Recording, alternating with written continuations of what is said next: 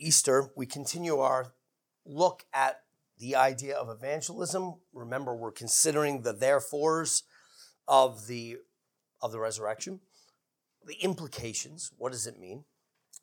And the angle on that, the window into that that we are taking, the theme on that that we're taking this year is go and tell. The Great Commission. Jesus, after he was raised from the dead and spent time with his disciples, then went to the mount and ascended into heaven. But before he ascended into heaven and was enthroned, as we uh, just sang, he gave his, his disciples a commission. He, he if you will, uh, promoted them from disciples to apostles, from students to missionaries, from students to ambassadors, uh, to take the message of the kingdom, the message that they had been trained in for three years. And as many students, I, I think, uh, I think of the movie The Karate Kid if any of you remember that that uh, old classic, it's weird to say that any movie in my childhood was an old classic, but I guess it is now. Uh, as I'm getting old, as I told Mark earlier. But right, yeah, the old, the old, you know, you know, uh, you know, paint on, paint, you know, whatever the, the wax on, wax, yeah, the wax on, wax off, the, the painting movie didn't, the sand the floor, you know, old Mr. Miyagi with his uh, with his techniques, and and you'll remember, you'll remember uh, the Karate Kid, Ralph Macchio you know, when when when Mr. Miyagi was was having him wax the cars, uh, he's like, "What's this about? You know, what does this have anything to do with karate?" And and then of course he, he had to paint the fence. he had to do the old paint the fence move, um, and he started getting a little upset, especially when he had to sand the deck. You know, and he had to do those circle moves. Um, and then that one day when when uh, Mr. Miyagi comes out to him and says, "How is it?" and Ralph Macchio's just you know, he's done. He's done. You know, throws the sanding blocks down, and and Mr. Miyagi throws a punch at him. You know, and all of a sudden he waxes on and and blocks the punch, and then paints. You know, and then sands and whatever else he's doing. And all of a sudden, all these moves that did not make sense to Ralph Macchio now click into place, and they find their place. And in some sense, that's what the disciples had. They had three years of wax on, wax off, three years of paint the fence, three years of sand the floor, uh, traveling all over, finding themselves in storms, healing some people but not others, and you know, just and and and thinking they were on it, you know, and then not being rebuked when they had a plan that they thought would be right in line with what Jesus would want, and being challenged to do things they would never think of doing. So all of this sort of training now brings them to the place where when they receive the Holy Spirit at Pentecost, will click into place. And they will take these three years of training and they will go forth into the world to declare. And we know, we know the impact of this because they will go die for this. Some, when it clicks into place, when all of a sudden sand the floor, they, it finds its place within the repertoire of, of karate. And the teaching of Jesus by the gift of the Holy Spirit makes sense. You see this with Paul in his conversion. He's knocked from his horse. Who are you, Lord? I am Jesus Christ, whom you are persecuting. And Paul spends three days blind, reflecting on what it means that, in fact, Christ is raised from the dead. And as we've talked about when we went through the book of Acts, it's as if all of Paul's Pharisaical training, all of his Hebrew training, just starts clicking into place in a way he did not understand it. He, he thought he was training to be a good painter, waxer, sander, and it turns out he's a karate master. He thought he understood what Pharisaism was. He thought he understood what the Old Testament was, but all he could see was the waxing of the cars and the sanding of the floor and the painting of the fence. And then he meets the risen Lord. That's like Mr. Miyagi comes out to him and throws a punch, and all of a sudden things start clicking into place that he just never saw before. And he actually has to go away and study for a couple years because he needs to go back and consider everything he'd been taught and how now I see it through the lens of Jesus Christ. And when that happens, there's nothing to stop him. You can stone me, you can beat me, you can whip me, I'm going to proclaim it. And so that charge is to the church, it's to the disciples now become apostles, and through them to us. But as we considered last week, it is to us. It's not that we're all to be missionaries with capital M, but we as a church are to be missional. And our lives are to be missional. You're not just biding your time until you die and go to glory. Your life is missional. We're to have a kingdom mission and vision to what we're doing. So, all right, so that's what we've been thinking about. Now, today, our text is Romans chapter 10. And the classic text. It's one of those hop, skips, and jumps on the old Romans road, if you remember. If you ever uh, were taught evangelism by the way of the Romans road, uh, you know, where you kind of work your way through, you know, the wages of sin is death, and, you know, uh, for all have sinned and fallen short of the glory of God, and the wages of sin is death, and hop, skip, and jumping, and uh, kind of these texts through Romans that lead you through the gospel. And this, uh, uh, course, is a classic one Romans 10, 9, and 10. Maybe some of you might even have that memorized that if you confess with your mouth Jesus is Lord and believe in your heart that God raised him from the dead, you will be saved. So, I want us to think about that confession this morning and then the charge, because we're going to have a charge in this text that comes through in, in Paul's beautiful ways rhetorically. It comes through questions. But how is this going to happen? So let's let's first think about the, the this, this confession. So Eric asked us to pray today for, uh, for family members who, uh, who don't know the Lord and we all feel that. We are, we're, we're gonna, especially as we come to communion, we remember the fact that we have this invite to the table, and it's also gonna be a time for us to remember those who are not and the desire we have very much for them to come to the table. Well, what do they need to do? Again, what is it that has to happen in them in order to bring them to the table, to bring them into the family? Well, here, Paul tells us very simply this is essentially what you're taking out with you, what you, what you offer, what you declare. That if you confess with your mouth Jesus as Lord and believe in your heart that God has raised him from the dead, you will be saved. For with the heart one believes unto righteousness, and with the mouth confession is made unto salvation. Now, I want us to think about this Christian confession here for a second. I have just a couple little subpoints on it. First, I want to think about its simplicity. This confession is not a whole systematic theology, though one of my points is going to be it's theological, but it is simple. At the end of the day, we must believe that Jesus Christ is Lord. Remember, and, and, and our, the reason I referenced Isaiah 52 last week was the very nature of the good news. How beautiful on the mountain are the feet of him who brings the good news. Right? And the image there is of a person, a messenger running, you know, running to your city to announce the city's waiting. How did things go? You know, how did the battle go? We, we need a messenger to come, and here comes a messenger running to tell us. And we essentially can look at his feet and we can tell it's like he's running on air. Man, he's got good news to bring us. If he's dragging his feet, right, we, we know that we use this kind of language, right? You're dragging your feet, it's something you don't want to tell me. Ah, but that one who is coming with good news, how beautiful his feet how beautiful the feet of the one on the mountain who brings the good news, who speaks the gospel of peace, who says, Our God reigns. That is, Christ is Lord. When we take that, Our God reigns from Isaiah 52, and we bring it through the lens of Jesus Christ, it looks like Our God reigns, but it looks even more particular. Christ is Lord. Christ reigns. Christ is the one reigning. He is God. And this is the good news. Now, again, how often is that your evangelistic message? How often do, is that what the, the good news, the gospel of peace that you're bringing?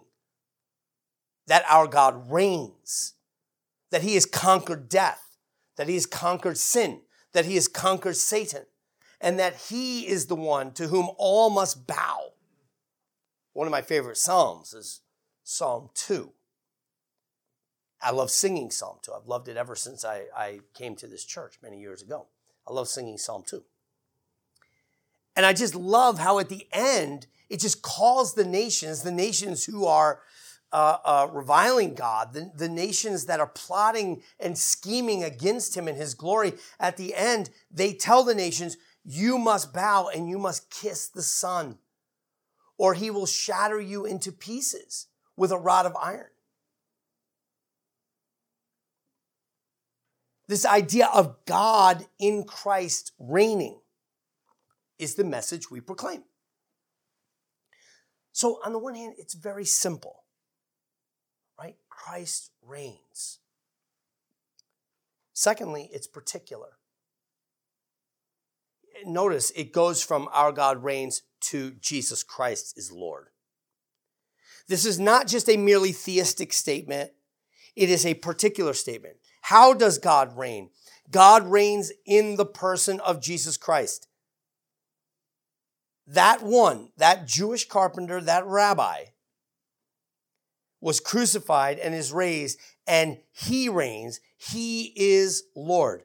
It is in his name, Philippians chapter 2, that every knee will bow and every tongue will confess that Jesus Christ is Lord.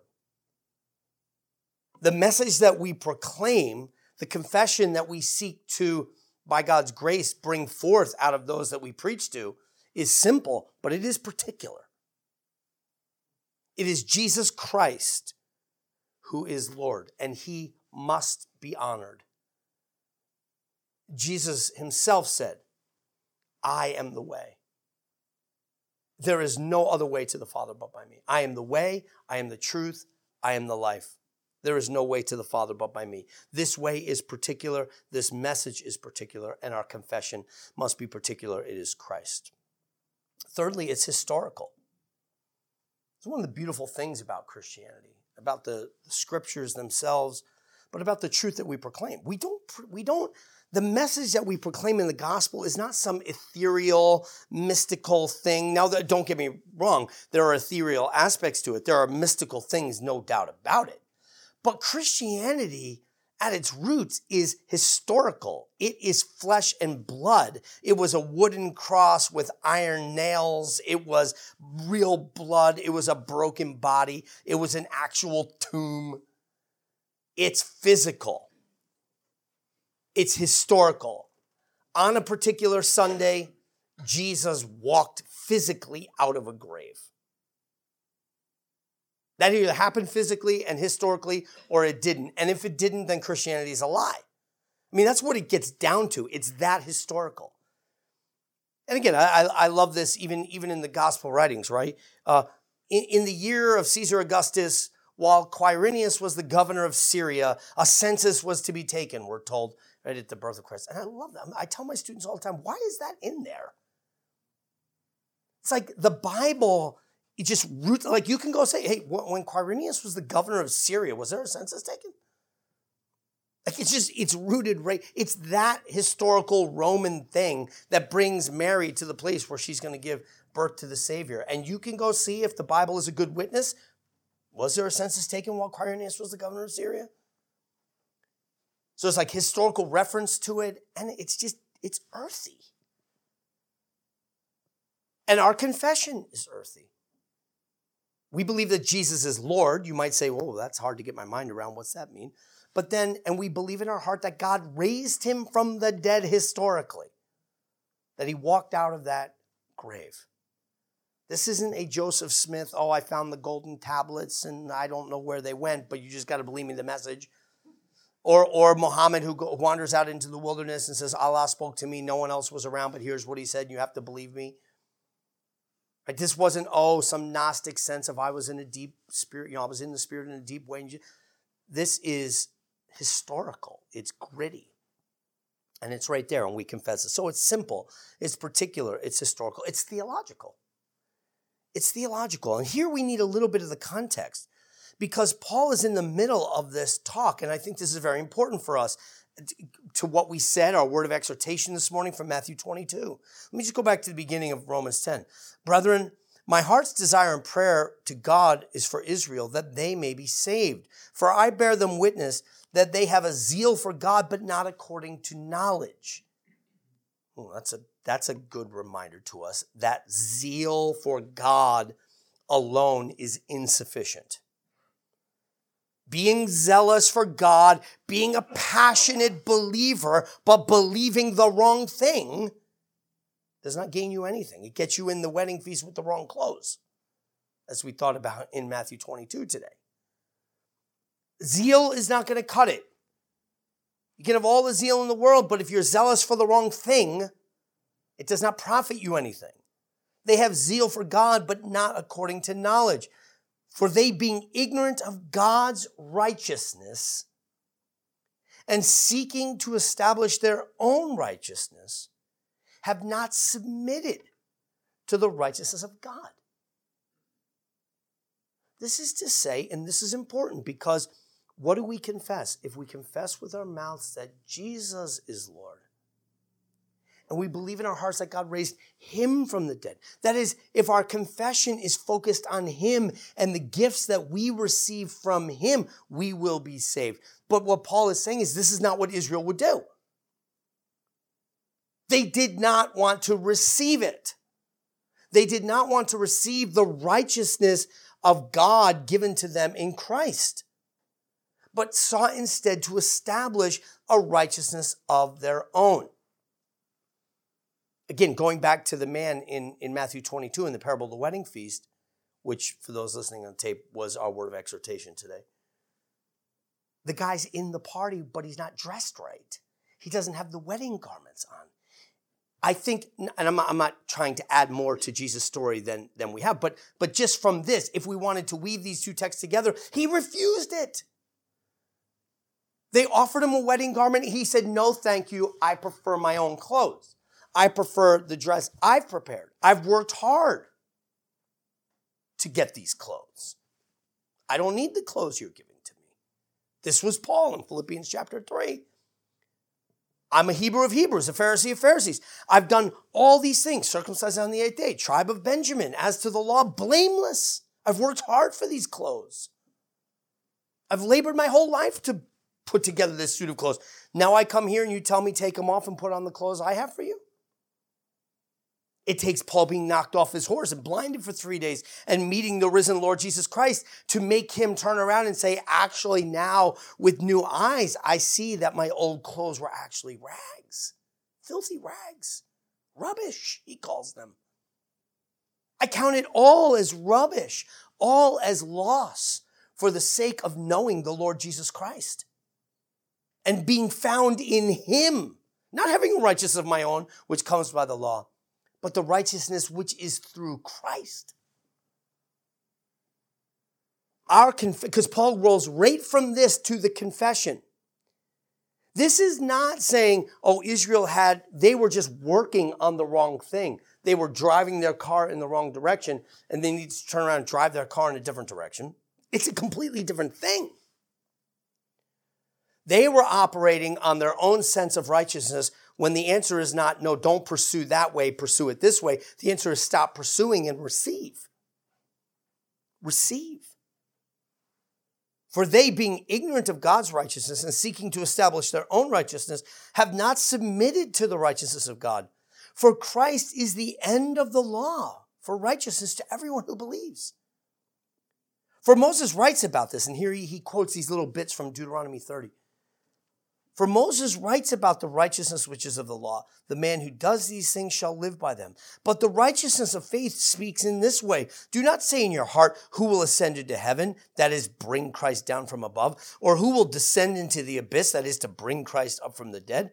But what does it say? The word is near you, in your mouth and in your heart. That is the word of faith which we preach. That is the, what in Deuteronomy 30 he's talking about. The, he gives he gives Israel a commandment. And he says, The commandment I'm giving to you today is not hard. You don't have to say, What mountains do I have to climb? What oceans do I need to swim? At the end of the day, Paul is interpreting Deuteronomy 30 to say the law is not far away from you. Oh, the, the fulfillment of that law is not something you have to strive hard for, it's just receiving it. I give it to you, it's already in you. You just confess with your mouth that Jesus is Lord. Believe in your heart God has raised him from the dead, and you will be saved. So there's a theological reality.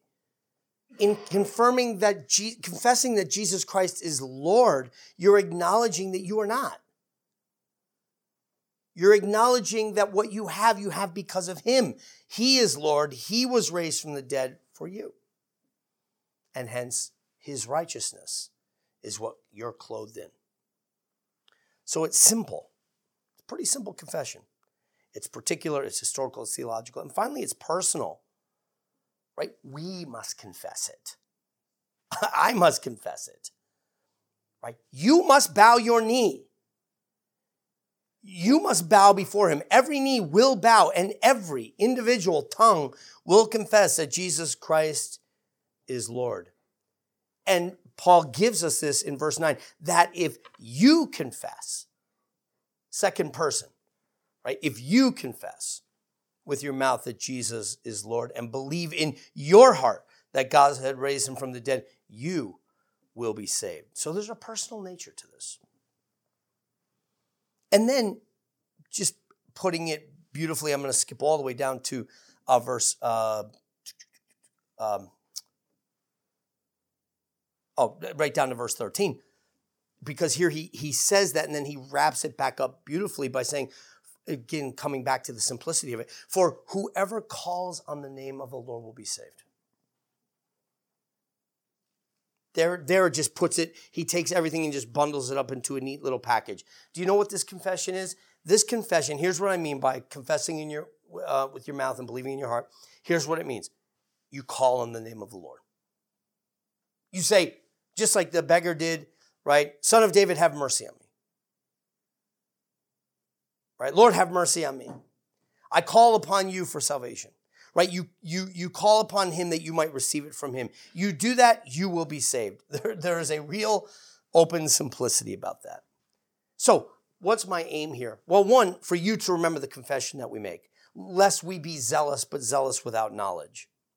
But also to equip us to go and to tell because Paul now drives us to that in verse 14. So in verse 13, for whoever calls on the name of the Lord will be saved. And then he asks these, this series of rhetorical questions. But how? How then shall they call on him in whom they've not believed? And how shall they believe in him of whom they've not heard? And how shall they hear without a preacher? And how shall they preach unless they are sent? For as it is written, how beautiful are the feet of those who preach the gospel of peace, who bring glad tidings of good things this this is the you know my students ask me all the time you know when we get into theology the question the classic question of like the native on the island what about what about the person who's never heard the gospel? Do they go to heaven or hell? You know they've never heard. You know how what, what would happen to them? Now now paul uh, paul challenges that in this very passage down in verse 18 but i say have they not heard? Yes indeed. Their sound has gone out and he quotes psalm 19 and, and mark had us sing that uh, this morning but it's a, it's a good theological question. You know, what about people who have never heard the gospel? Do they, you know, isn't that kind of unfair for them to uh, to go to hell if they've never heard, they've never had a chance to believe it? I think it, if if you've not been tugged in your heart with that question, you're just not being honest. It's a it's a it's a challenging, thorny little theological question. But if we just use Romans 10, 14, and 15, well, which is 14, this verse will challenge us, right? Because if we say, if we say, well, people who've never heard, it's not fair, it's not right, God, God's not going to send them to hell. They've never even heard about Jesus. Well, well, if that, of course, if that were the case, then then probably the wisest form of evangelism would be never tell anybody. Like you, would have whole evangelism courses about how to keep this thing covered up so that nobody hears, so that having not heard, they could never be damned. Right? There, there would be, it, it, when you have a system that's logical conclusion kind of runs contrary to the scriptures, you know your assumptions are probably wrong. Paul seems to say if they confess, they'll be saved. And they can confess by believing. But they can only believe if they've heard, and they can only hear if someone preaches, and they can only preach if they've been sent. Which seems to imply, if we re engineer it backwards the other way, if we don't send them, if we don't send preachers, then the preaching won't happen. If the preaching doesn't happen, the hearing's not going to happen. If the hearing doesn't happen, the believing won't happen. If the believing doesn't happen, the calling on the name of the Lord will not happen. And if the calling on the name of the Lord does not happen, they will not be saved. Therefore, the rhetorical questions push us, therefore, send. Send them. Preach it. Tell them. Let them hear. That hearing they may believe, and believing they may call out, and calling out they may be saved. Paul does not give us any sense. Now, again, and I appreciate Tim Keller one time talking about this and saying, in some sense, it's beyond his pay grade what happens to the native on the island. Totally agree with that. I don't know what the Lord will do. The, the Lord appeared directly to Paul. Could the Lord appear directly to people? And could the I don't know what the Lord will do. All I know is what this text says. And what this text says is you need to go. You need to tell them. Because if you don't tell them, they won't hear. And if they don't hear, they won't believe. If they don't believe, they won't call. If they don't call, they won't be saved. That's what you need to know, Bill Spanger. Okay, you don't, you don't need to know how I'll handle them and what I'll do. That you don't need to know any of that. You need to go, you need to know go or send. As we said, the Great Commission is something for us. It's not all for me. It's not like each of us are to go into the highways and the byways into, but we're to send. We're to care about that. Somebody needs to say, somebody needs to send, somebody needs to go, somebody needs to preach. And we need to do that in all our little ways with our family members. How do we do it? Right, Eric, you're sent into your family. Now, maybe someone else will come, but you've been sent and commissioned into your family. And I've been sent into my family and into my little community. I've been sent into the world of Chapel Field. I've been sent into to Westchester County. I've, where have you been sent? Tell them. Because if they don't ever hear it, they won't believe. If they don't believe, they won't call. And if they don't call, they will not be saved. So the challenge and the charge is there for us to go, to declare, and to tell. And the gift is from the Lord. And the confession is that which we've read simple, particular, historical, theological, and personal. We don't need to be, it's wonderful to be theologians. We should all be, the, we are all theologians, whether we like it or not, just good ones or bad ones. But the message we're bringing, good news, is very simple. Why should they call upon the name of the Lord? Are you bringing the message? Do you have beautiful feet? Are you declaring the fact that our God reigns? And we've just come through Easter. You know, what a time for us to celebrate and rejoice and call people to know the victory of our Lord on our behalf over death itself. So let us declare, let us call that indeed through us, by God's grace, the world might be saved. Let's pray.